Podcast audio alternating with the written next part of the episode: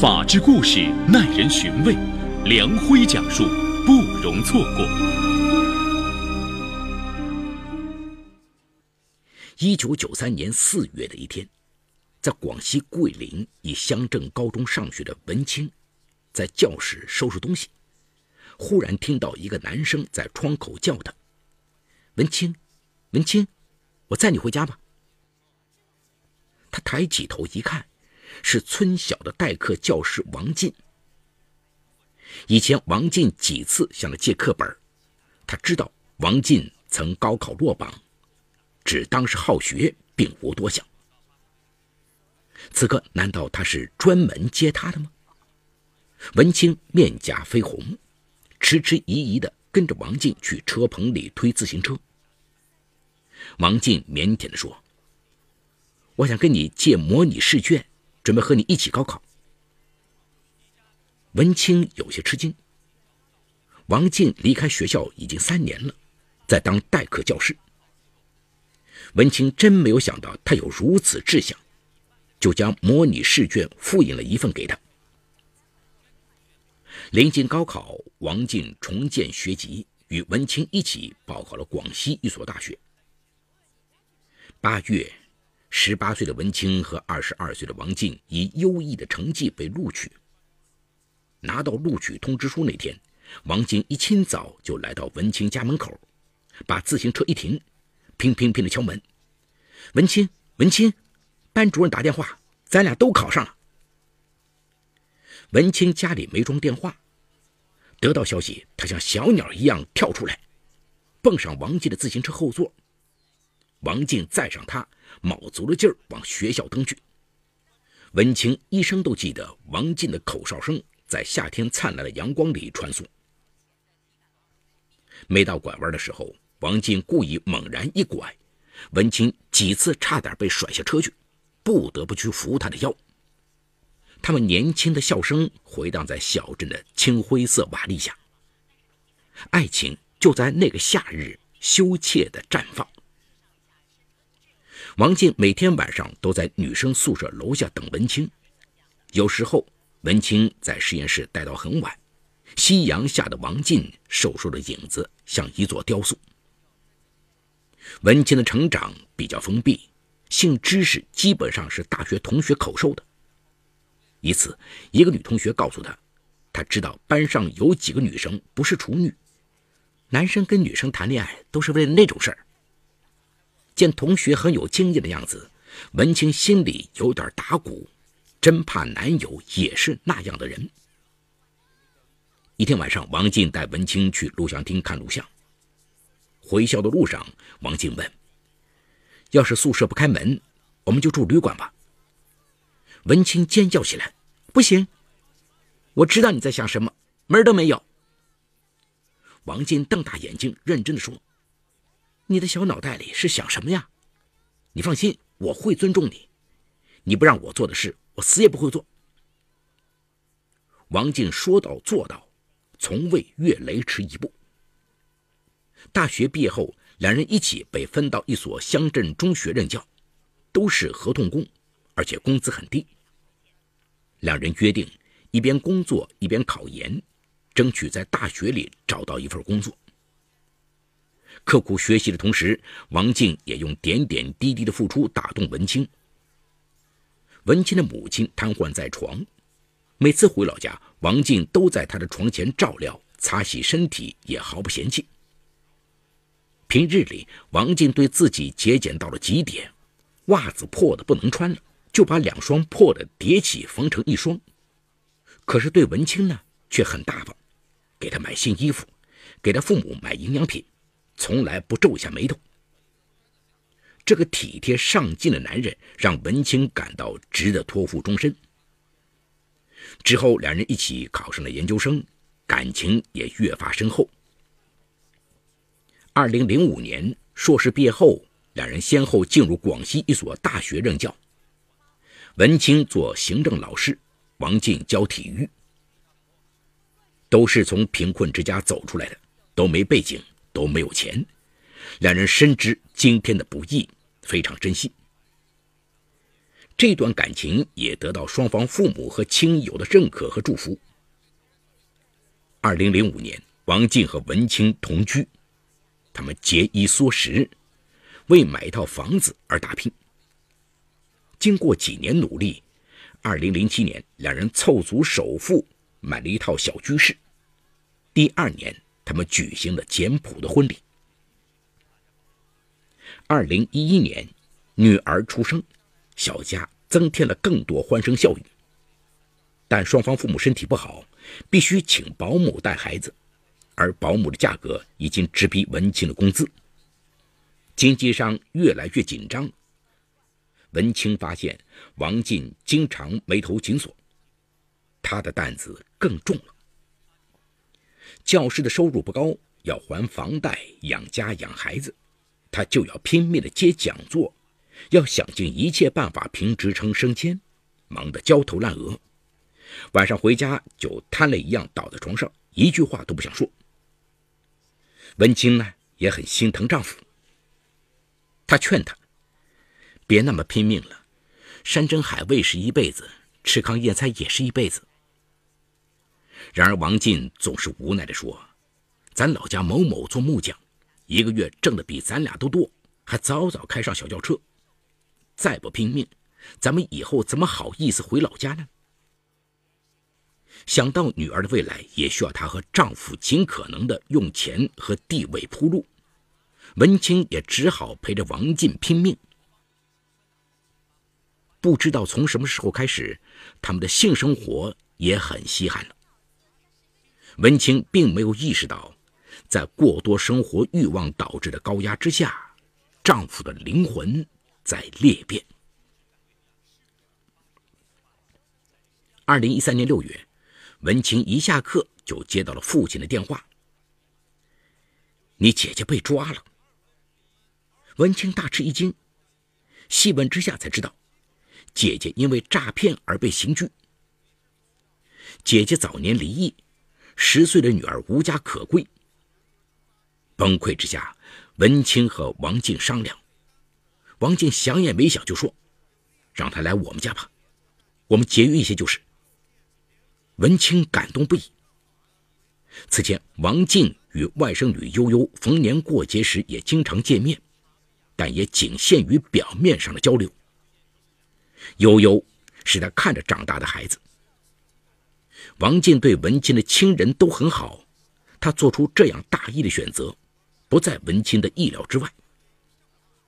文清立刻赶往老家去接悠悠，他和父母叮嘱悠悠：“姨父啊，跟你爸爸一样亲，等你长大以后，一定要像孝敬爸爸一样孝敬他。”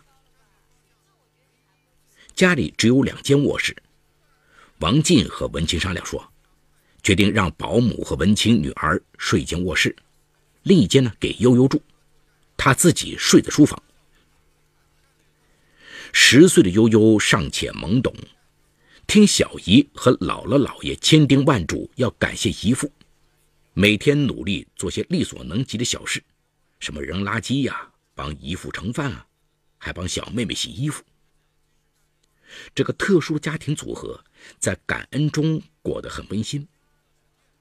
王静为了多挣钱，经常在外挣课时费。每当他深夜备课，而女儿啼哭不止时，悠悠就会懂事的把小妹妹抱到阳台上去哄。二零一四年底，文清的姐姐被保释出狱，怕对孩子有阴影，而且觉得悠悠在文清夫妇身边可以受到更好的教育，他们决定继续让悠悠寄养。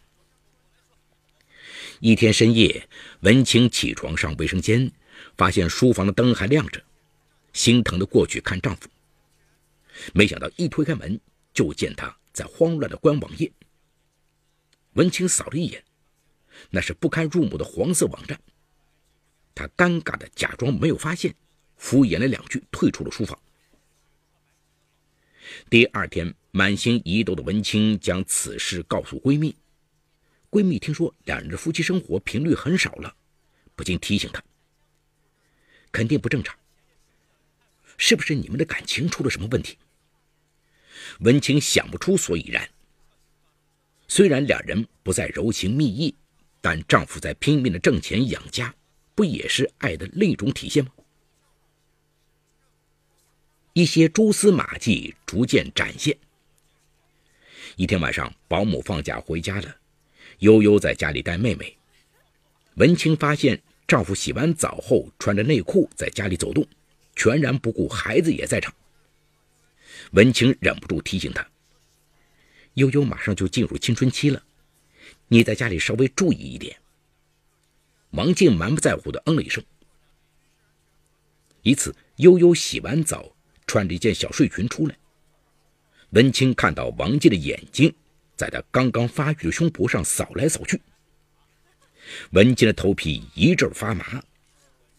当晚，他悄悄地对悠悠说：“你是大姑娘了。”以后不管在家里还是在外头，都要穿得规规矩矩。回到自己房间再换睡衣。悠悠天真的问：“你不是说衣服就像我的爸爸一样吗？”文清无言以对，越想越觉得自己把事情往恶心方面想的太多。然而，接下来的事情令文清犹如五雷轰顶。二零一五年六月五日下午，王进到广州出差，文清在家里准备清洗窗纱和沙发套。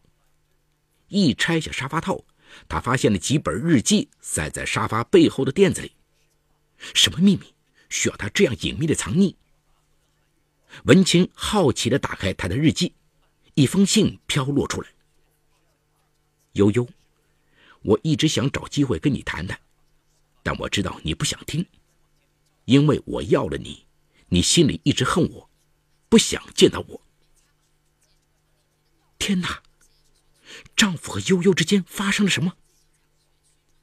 文清浑身颤抖，在王静的日记本里一页页寻找。二零一五年三月，王静清楚的记载着：今天我送悠悠上学，将她哄到宾馆，她白皙美丽的身体像个瓷娃娃一样。当我脱下她的小裙子，再也忍不住了。日记中详细的记录了丈夫对悠悠性侵的过程、手段和心理。文清颤抖着翻完日记，彻底的崩溃了。她完全不能想象，这是自己老实憨厚的丈夫。他表面温文尔雅，其实却是一个变态恶魔，就像禽兽。对一个才十二岁的女孩下手。晚上，悠悠到家，一言不发的就进了自己的房间，并将门反锁。文清去敲门，悠悠不愿意开。文清忍不住的哭了，说：“悠悠，姨知道发生了什么事，姨想跟你说说话。”过了一会儿，悠悠才把门打开。文清。在他的床边坐下来，泪如泉涌。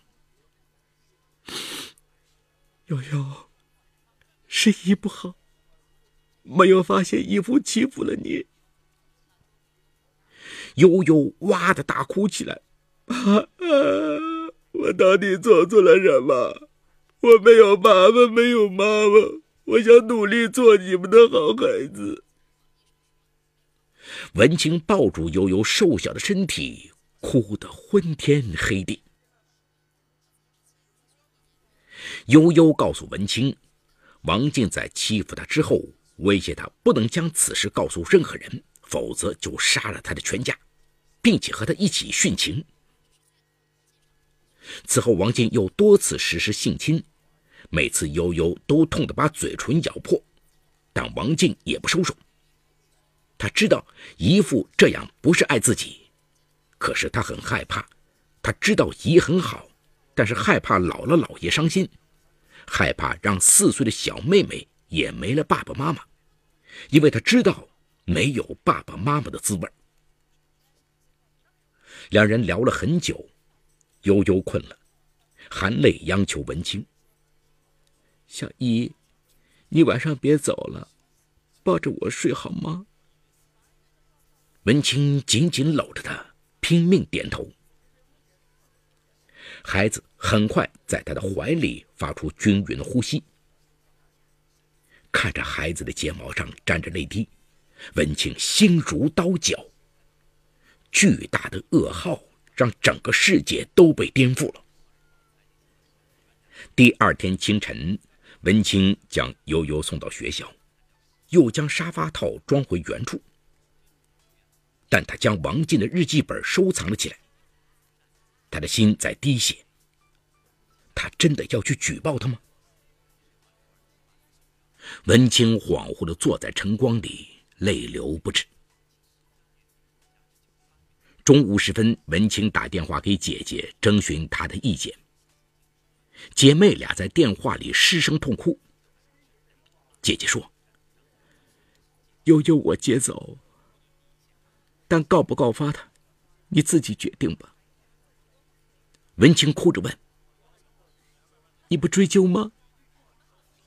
姐姐说：“我恨不得把他千刀万剐，但你是我的妹妹呀。”当晚，悠悠被妈妈接到老家。夜里十一点多钟，王进出差回来，看到文清面色不善，似乎有所察觉。文清注意到他跑到书房去翻沙发，当发现日记不见了，脸色唰的惨白了。文清担心的做出过激举动，他强忍愤怒，慢慢的引导他说出实情。王进扑通一声跪倒在地。你都知道了，我是压力太大了，无处发泄。文清含泪说：“谁的压力不大？压力大，那是禽兽行为的理由吗？”王静用力捶打自己的头，哀嚎道：“你原谅我吧，我以后再也不会这样了。你千万不要说出去。”不然我这辈子就完了。你姐也知道了吗？她不会说出去吧？文清浑身发抖，劝王进去自首。他一下子跳起来说：“我为人师表，怎么能让这样的事情暴露？要自首，不如自杀。”那段时间，王进在评副教授，进展还算顺利。一旦罪行败露，后果可想而知。文清也确实怕他自杀，只得暂时稳住他，先答应替他保守秘密。王进闻言，痛哭着表示痛改前非。文清又流了一夜的泪，她实在不明白，丈夫将高风亮节看得比生命还重要。却为什么还要做出这等禽兽之举？他亲吻着自己小女儿柔软的小手，不知道如果他去举报女儿漫长的一生怎么办？长大以后会不会恨他？天亮了，文清打起精神做早餐，一眼就看到悠悠带蝴蝶结的小勺子还在橱柜里。文清仿佛听到自己的灵魂发出一声尖利的嘶喊。那是一个多么纯真懂事的女孩。她被摧残的人生，又将由谁来埋单？那一刻，文清打定主意，必须报案。他假装原谅，安抚王静好好上班。送他出门时，文清强忍心痛，把他整理衣领。这事情已经过去了，我们永远不要再提吧。王静眼泛泪光，轻轻捏了捏他的肩膀，看着王静离开的背影，文静心痛欲裂。九点多钟，文清打电话确认王静已经到校，立刻向柳州市公安局报案。听完文清的起诉。值班民警也震惊不已，迅速的赶往文清家中调查取证。在王进的日记中，民警又发现了王进2003年在桂林一乡镇中学代课期间，对一名初二女生实施性侵的记录。文清闻言，眼前一黑，差点晕过去。六月九号下午，民警将王进抓获。经审讯，王进对自己多次实施性侵的犯罪事实供认不讳，暂未发现其他受害者。目前，警方已经将王进刑事拘留，案件还在进一步调查中。好，故事说到这儿就告一段落。因为案件涉及隐私，故事中主人公均为化名。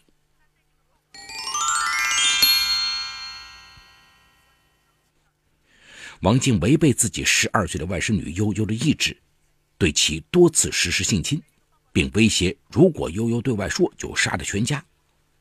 他的行为已经触犯刑法。根据我国刑法第二百三十六条规定。以暴力胁迫或者其他手段强奸妇女的，处三年以上十年以下有期徒刑；奸淫不满十四周岁的幼女的，以强奸论从重处罚。性侵未成年人案件时有发生，并且呈现出熟人作案的特点，因此啊，提醒未成年人提高防范意识的同时，家长也应当多加留心。未成年人身心健康。关系到他们的一生。案件发生后，如何对悠悠进行心理辅导，也是悠悠家人应该好好考虑的。文琪的选择虽然亲手将自己的丈夫送进了监狱，但他的行为却保护了悠悠免受更多的侵害，使他重新获得安全感。我们只希望文清的身边可以少一些流言蜚语。